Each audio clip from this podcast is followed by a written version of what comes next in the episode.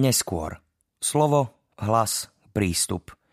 Nikdy som nepočul, aby niekto používal neskôr ako pozdrav na rozlúčku.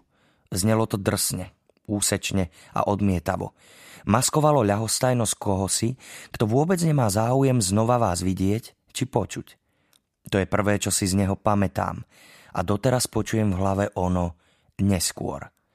Zavriem oči, vyslovím to slovo a znovu sa ocitnem v Taliansku pred mnohými rokmi. Kráčam po príjazdovej ceste lemovanej stromami. Dívam sa, ako vystupuje z taxíka.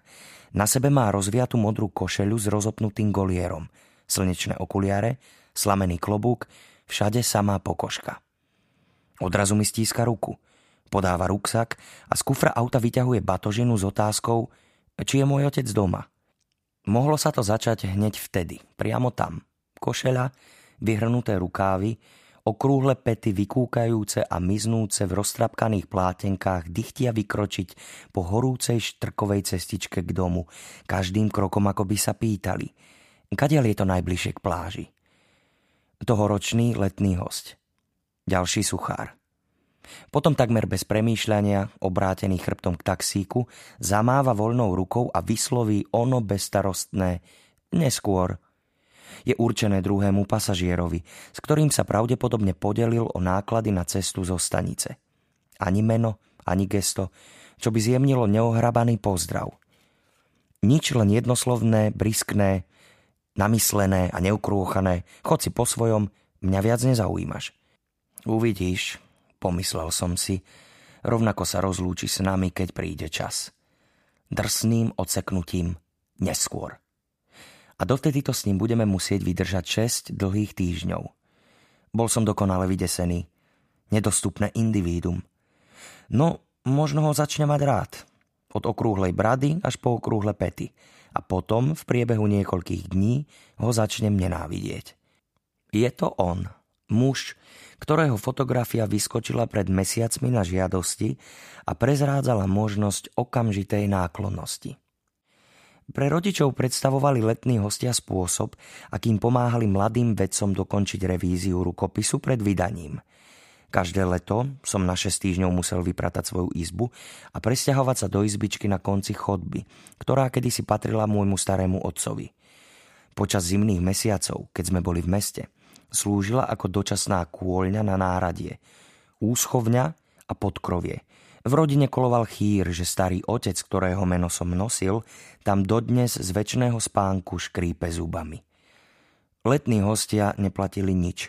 Voľne sa pohybovali po dome a mohli si robiť, čo sa im zachcelo, pokiaľ strávili hodinku denne pomáhaním otcovi s korešpondenciou a papierovaním. Stali sa súčasťou rodiny. A po pätnástich rokoch sme si už zvykli na prílev pohľadníc a zásielok s darčekmi, a to nie len okolo Vianoc, ale celoročne. Títo ľudia boli našej rodine natoľko oddaní, že sa im neťažilo zastaviť sa počas cesty s rodinou po Európe na deň či dva v B, nostalgický návrat do starých čias. Možno sa to začalo chvíľu po jeho príchode. Počas jedného z tých únavných obedov, keď sedel vedľa mňa. A mne konečne došlo, že hoci sa počas krátkeho pobytu na Sicílii začiatkom leta jemne opálil, jeho dlane majú rovnako svetlý otieň ako jemná pokožka na podošvách, na krku a na vnútornej strane predlaktí, na miestach, ktoré neboli vystavené slnku. Bol to takmer svetloružový otieň, jemný a ligotavý ako brúško jašterice. Nenápadný, cudný a hladký ako rumenec na tvári atléta, či ako náhle svitanie po nočnej búrke. Prezradil mi o ňom to, čo by som sa nikdy nespýtal. Možno sa to začalo počas tých nekonečných hodín po obede.